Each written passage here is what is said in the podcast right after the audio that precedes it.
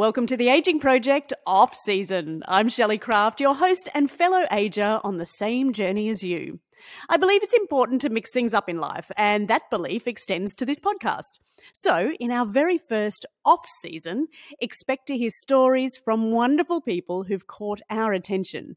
We want to share real stories that inspire us and get us thinking about our own aging well journey. Thank you so much for listening and being part of the Aging Project community. We're thrilled you have joined us once again. Of the very real realities of getting older is, of course, our changing appearance. Some of us resist those changes, some don't. Whatever your response, our philosophy at the Aging Project is you do you. But today's guest, Phoebe Stuart, will get you thinking about your relationship with your external appearance and perhaps what beauty really means Phoebe is a mum, she's a lawyer, she's a writer, an avid cook, and she is also someone who, at just 18, experienced a devastating and near fatal illness that resulted in the loss of her legs below the knee, her left hand at the wrist, and much of her vision. I am delighted to be talking with Phoebe today. Thank you so much for joining us, Phoebe. Thank you for your time and thank you for sharing your story. Thanks for having me, Shelley. Can I begin with a quote from you? Uh, everything that is valuable and beautiful about a human being has nothing to do with your appearance. That, Phoebe Stuart, without even knowing you, uh, gives us all a sense of what a remarkable woman you are. And for so many reasons, I hope that we tell your story the way that you would like it to be told um, and the messages that you would like people to hear. So perhaps we kick off with Phoebe's story. Well, I guess, yeah, that quote is definitely the worldview of someone who comes to a recorded podcast with a bandage on their face because I just know in my heart that, of course, and everyone knows what is most wonderful about people is really what is on the inside. Um, but yeah, I certainly learned that through lived experience when um, I was 18 years old. I was at university um, undertaking my first year of study. I'd just come back from a year overseas and I was just a, a pretty ordinary, happy go lucky hockey playing um, college student. Please don't tell my children, but my nickname was Blotto. So that can give you an insight into what um, I was up to on the weekends. Um, but during my first swot vac, I came down with this sort of mystery illness and um, I went to the GP and he prescribed me antibiotics. And within a few days, I just deteriorated rapidly. Um, my skin and eyes and lungs and mouth began to blister and burn as if I'd been in a fire. And my college friends drove me to the emergency department. And I very quickly slipped into a coma and was admitted to the ICU where I spent about five weeks in that coma. I was, yeah, covered in burns. I my brain was swelling. My um, lungs kept having repeated bouts of pneumonia. Um, I, my eyelids were actually sewn shut to harness the burns that were happening um, to my corneas. I had tubes, you know, I had a central line. I had a tracheostomy to help me breathe. I had um, a nasogastric tube to help me feed. I was pretty much as close to death and as sick as a person could get. And then my hands and feet began to turn blue and then black. And my limbs were essentially perishing. And so, as a last ditch attempt, the intensive care doctors suggested um, amputating the flesh that was now sort of poisoning the rest of me. So my parents bravely signed the consent forms on my behalf, and um, I'm told that in the operating theatre, like the medical staff were quietly crying as they saw my limbs being removed forever. Um, but fortunately, the amputative surgery really saved me, and that's when I started to, to turn a corner, and it looked as though I might live. So but for me, I was a young college student who walked into the emergency department as one body, and then I woke up to this very new reality of having no limb, no legs below the knee, a missing left hand, and much of my vision um, sort of gone. It is a harrowing story for anyone, and to retell it again, thank you for your bravery. I'm sure 20 years on, it doesn't make it any easier to, mm. to relive those moments. Um, when you, you did wake up and obviously saw bandages and, and bits missing, what was the first thought that, that crossed your mind? I think it took me a while to sort of orientate to what had happened. So it wasn't like a one big reveal it was a slow sort of comprehension. And I think one thing that I just really bumped up against was how irreversible my injuries were.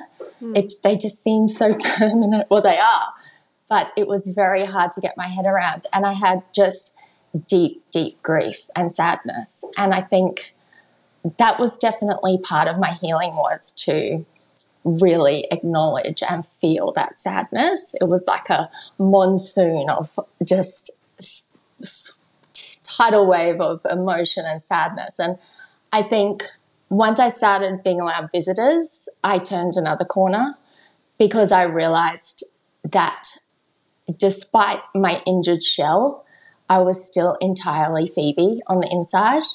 And that was just so profound and powerful to realize that you know, this illness had taken so much, but it, this part of me that is like my true Phoebiness was just untouchable and inextinguishable. And that's what really got me through those early days. And even today, you know, it's the one thing we can all count on is our spirit and essence being unharmed by life's, you know, gravest challenges. And I read that it was a friend of yours, mum, who said that. You know, I can yeah. imagine this would have been terribly distressing for your girlfriends who were sort of responsible for your well-being living in college. Um, and what did one of the mums say to her daughter about what you'd gone through? Yeah, my friend Carly, she sent me like cards every day, and I just had this amazing community around me. And Carly came to visit one day and said how she'd been crying to her mum, saying just everything has changed and it's so sad. And her mum had just said, you know, Phoebes will be back up to her old tricks before too long. Oh. And when she said that, I, it just hit me. I was like, yeah, I will be, and I can be. And I was so deeply determined that although this illness had taken so much and stripped my life bare, I was not going to let it take everything. I was determined to not let it uh, cause more devastation beyond that hospital room. I was determined to ensure that I held on to who I was. And, um, you know, I years later I heard that Viktor Frankl quote about how everything can be taken from a man, but one thing, the last of human freedoms, the ability to choose one's attitude in any given set of circumstances, the ability to choose one's own way, and I think when everything is taken, that really is the most profound thing that we can do and the most powerful thing. Mm-hmm. And, um, and you can choose your attitude and live from that real essence of Phoebiness or Shelliness mm-hmm. wherever you are, whether it's on an operating table or, you know, having a conversation on a podcast. Like that is the one thing we can control. And that's what's really, you know, guided me through the toughest times in my life. So I don't want to ask who was the Phoebe before the illness because that obviously is very much who you are. Tell us about Blotto as Phoebe as an 18 year old or a 15 year old through to 18. Um, what is it about your character that you think made you able at that moment to say, you know what, I'm not going to let this destroy me? I don't know. I think it was a bit of spunkiness, a bit of mm-hmm. humor. Um, I think you know, the challenges in our life have this ability to just reveal more and more of who we are. And I think I was always like courageous, resilient, determined, um, you know, generous and thoughtful, all those sort of higher qualities that we all aspire to. They're inside all of us.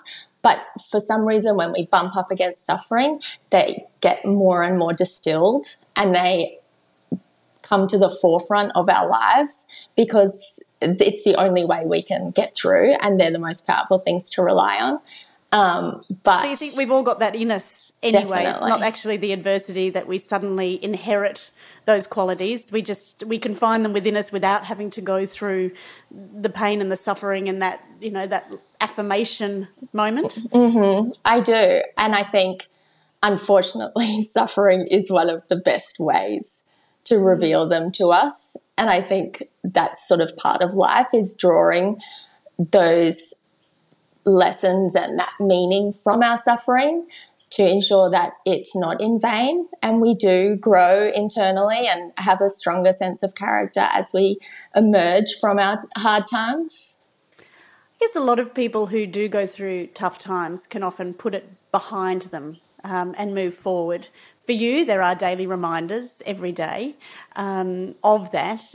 Is that almost like a wake up call every morning, or do you not think about um, your injuries anymore. Obviously, the eye patch today, as you said, hey, I'm showing up, I'm here, I'm on a podcast, and I'm chatting.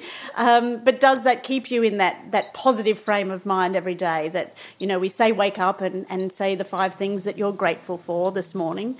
Um, obviously, that means a, a, lot more to you. Mm, I think it does put everything into perspective. It helps me, you know, to live in that place of taking the high road and letting petty stuff go because I do have this big, huge experience that happened to me and these quite um, you know, being disabled can be stressful, painful, laborious, um, and it's just this constant reminder of like I wasn't supposed to be here at all. You know, I'm so I am truly grateful. I know gratitude is a bit overused these days, but I am so grateful to have had this extra time and to have rebuilt a life that for so many days, weeks, I was not at all supposed to have. Um, so I think it is this constant sort of reminder in the background of what truly matters in a life, which is a gift um, as much as it is also, you know, this sad thing that that I carry with me as well.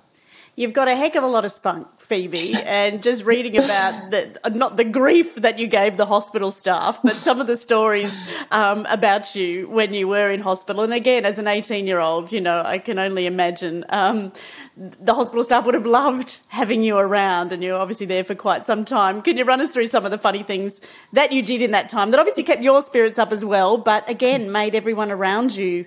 Um, I guess, relax and feel like they, they shouldn't be feeling sorry for you because you mm-hmm. were getting on with business. Yes, I just loathe people feeling sorry for me. So I definitely didn't lead with that sort of uh, victim mentality. But yeah, for much of my rehab, I was in a geriatric assistance um, ward and I had no hair and was skeletal and, you know, covered in red burns. And so, you know, the, the elderly patients would walk past me and say, Morning, son.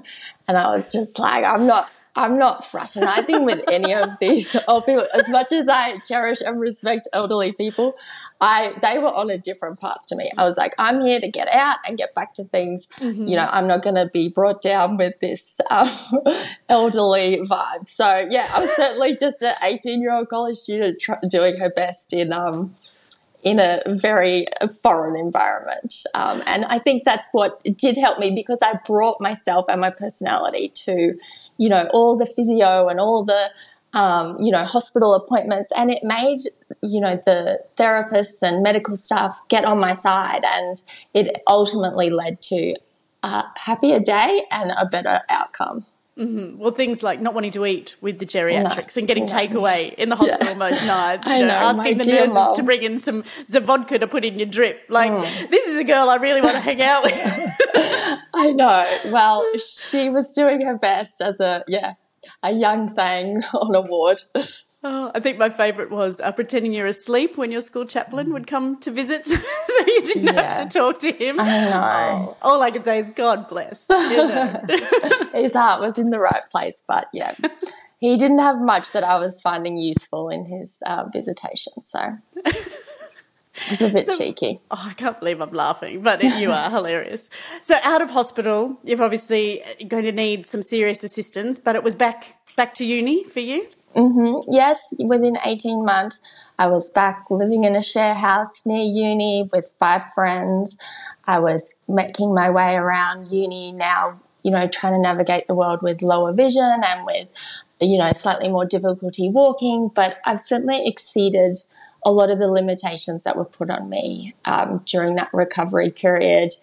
I think just through sheer determination, luck, um, and yeah, I managed to complete my arts law and went on to be admitted as a solicitor and um, met my husband Ben and had two marvelous little boys. And um, yeah, certainly have rebuilt um, a full and rich and meaningful life. So it is, your cup is full, Phoebe. Indeed. A quick you must try it pause. We have been busy putting together gift ideas to make the gift giving season easy. So, if you're buying for teachers, your bestie, your mum, or the teenagers in your life, even your partner, we have some fabulous ideas. Think beautiful perfumes, body oils, organic teas, candles, exfoliants, and so much more. Go check out our gifts page on youmusttryit.com for more. Now, back to the show. I know a lot of our listeners um, have their own challenges. You know, it may be their own life transition. You know, we talk a lot about menopause and whether that's the evil or whether that's this sort of embracing your inner power uh, that we have in our second half of life, whether it's divorce, whether it's new careers, um, the loss of a loved one. You know, those testing times that we need the ability to skill and to navigate. Um, how did you get into that mindset? Because I know, you know, you can have those up days, um, but mm-hmm. you probably, and I'm sure like all of us, still have the days where you just can't or think you can't do it. How mm-hmm. did you put yourself, or how do you stay in that positive mindset? I think it's definitely that piece about determination to not let this illness take more than it already has. Um, I think it's also being real about our emotions. I think, you know, I certainly grew up in a time where we were supposed to be happy, clappy all the time, and negative emotions were sort of seen as negative. And I think as I've matured, I've realized like we just need to process sadness and grief and frustration. And eventually it just is expressed and moved through us. And if we can do it without impacting those around us, that is a plus. Um, I but those around you should be on the journey with you at mm, the same time. Do you feel yeah. like it's sometimes necessary to do that processing by yourself, or do you feel like you have to share it with the ones closest to you so they understand where you are, or is it a private, personal thing? Historically, I have not shared it. I have certainly kept it to myself. I think um, I'm getting better at sharing it, and it, that does lessen the burden when you have a community who understands and makes space for the fact that you know life is hard and everyone comes up against struggles. I know I'm not unique in um, going through hard days, um, and then also being that for other people and having that compassion for those around you. I mean, it's really a feedback loop, um, mm. which helps us all. But I think, um, yeah, I think aging and going through difficult things is all part of life and you know it just can't be avoided. And i think it it does have the ability to help us grow internally and draw down on what is really most important and most meaningful to us. Um, so i think if we can draw the meaning and gifts from tough times whether it's menopause or um, divorce or whatever it might be, that's really what we're all here to do. I think it's tough that we don't um, often un- use the right language. Um, to speak to people when they are going through hard times, uh, whether it's something we've just lost in our culture. As you say, an 18 year old with their life ahead of them shouldn't ever experience anything like this, but you know, pain doesn't discriminate, and mm-hmm. illnesses, injuries, accidents, you know, they, they don't discriminate. But I think we're really poor at expressing how or how to communicate with people who are going through tough times. Mm-hmm. What are some of the, I guess, the worst things that people could say when you're in that situation, or what do you wish people had said to you um, back then and even now? You know, as you say, you're not looking for for pity or people to look upon you mm-hmm. any differently, but how is best for us to communicate um, that we wish life hadn't delivered that to you? Mm-hmm. I think it's just being as genuine as we can. I think listening is really important, um, and and holding that space and time for someone to really express what they're going through without us trying to quickly fix it or look for that silver lining because we'll all find it when we're ready. Um, I think if you asked my mum, she would say that I get cranky when she immediately says, but when I'm saying, you know, this is hard. She'll say, but this, that, or the other. And it's like, just let me get it out before you but me. Um, but again, I think I say the wrong thing all the time. You know, we're all human and um, I think we need to be as forgiving and compassionate as we can with ourselves and with people who are going through tough times. And I think I've definitely noticed a narrative narrative of people who have gone through something really difficult or who might have a disability where the main focus of what they talk about is this crazy thing was said to me. This person was insensitive. And at the end of the day, I mean, we can't take on that um, you know, what other people are going to say. We can only be responsible for how we feel about what's happening to us and um, try and connect on a level to meet whoever is with us and where they're at. And so, yeah, I just try and rise above. I mean, I've been in a lot of taxi cabs with a lot of people, who's, a lot of drivers who've said some weird stuff to me, but, um, you know, it's not really that important. Just got to shake it off. That's it. Taylor Swift. Yeah, look, you know, her and Elsa might be the, the two greatest it. philosophers of all time. One hundred percent. Uh, before we started recording, you said you'd done your meditation today. You were feeling grounded. What What is your daily ritual or routine like?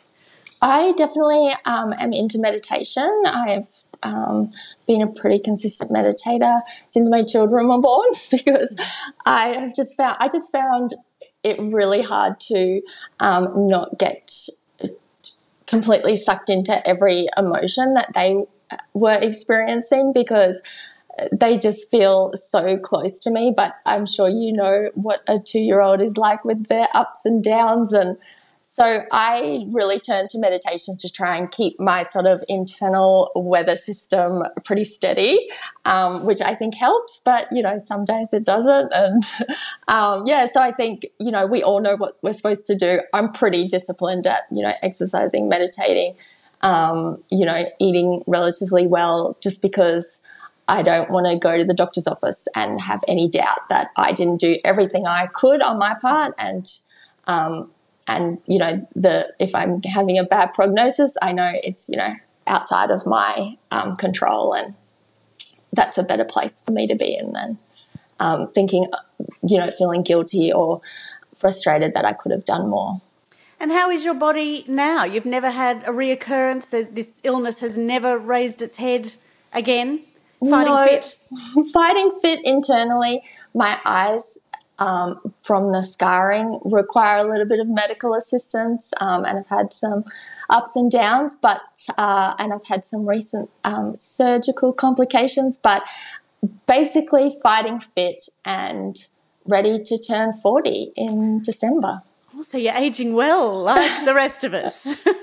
That's what we're here on this project for, shall we Yeah, well, bring it on. I'm loving every minute of it. Um, you're an avid reader. What are some of the titles that you've come across, some books that have had a real impact on you?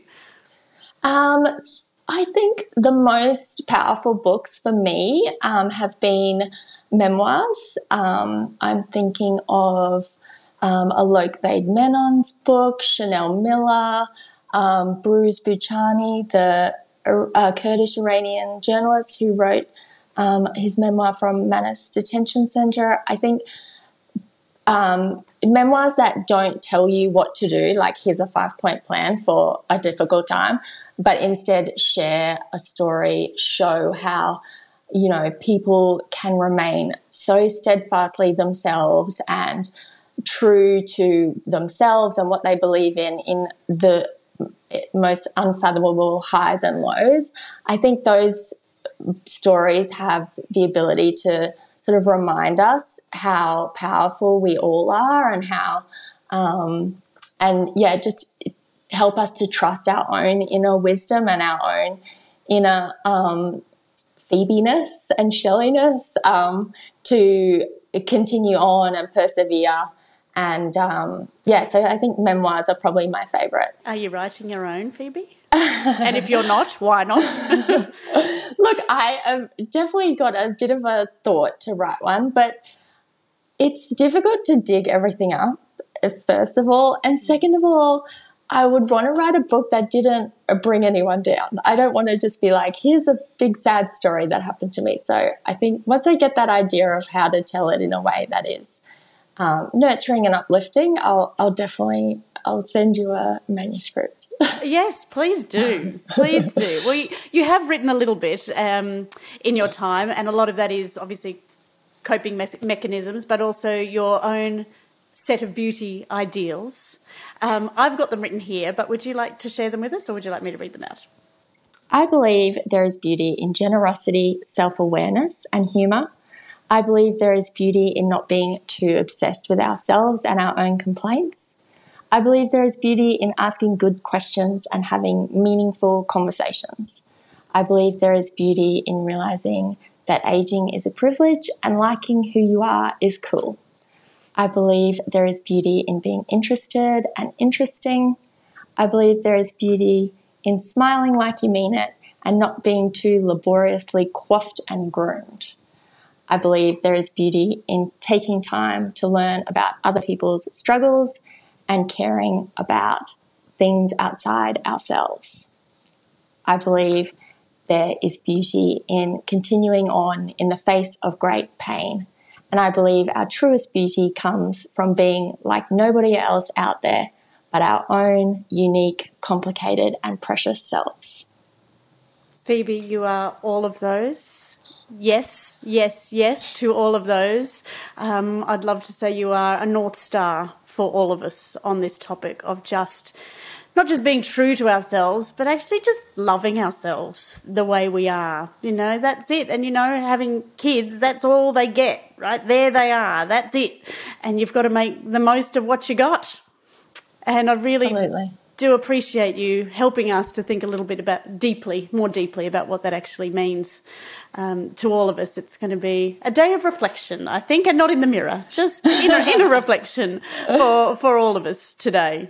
Um, where can people hear you? Do you do speaking gigs? Would you like to stand up in front of a, cl- a crowd and deliver these messages more? Uh, is a keynote something that you'd love to do, or where can people actually connect with you? Um, I do a little bit of speaking. It's hard to, you know, do to tell my story every single day. So, and I am a mum and a lawyer um, as other hustles. So, but um, yeah, I do a little bit of writing and sharing of my experiences on and what I'm reading on my Instagram, which you know people may or may not be Instagram fans, but that's where I do put out a little bit of what's going on inside me. Um, and otherwise, yeah, I'm always happy to hear from anyone not just a North Star, but a shining light. Phoebe, you are an extraordinary human. Thank you so much for today's Thanks, chat. Shelley, that's and so it, lovely. Thank you so much for having me. Some people's life story can impact you, and today's conversation is one of those. Phoebe is the definition of everything that is beautiful, and it's a reminder that beauty is indeed an inside out job. Our shell, as Phoebe puts it, is just that so, as it changes over time and with age, let's remember we will always be beautiful. I'd like to put Phoebe's beauty ideas on the fridge for my kids and for me. There were so many pearls of wisdom there. You can connect with Phoebe at any time on Instagram at Phoebes Gram. That's at P H O E B S G R A M. This woman shares the best book recommendations. As always, if you enjoyed today's episode, please share it. Talk to you again next week. I'm Shelley Craft. This is the Aging Project off season. See you soon.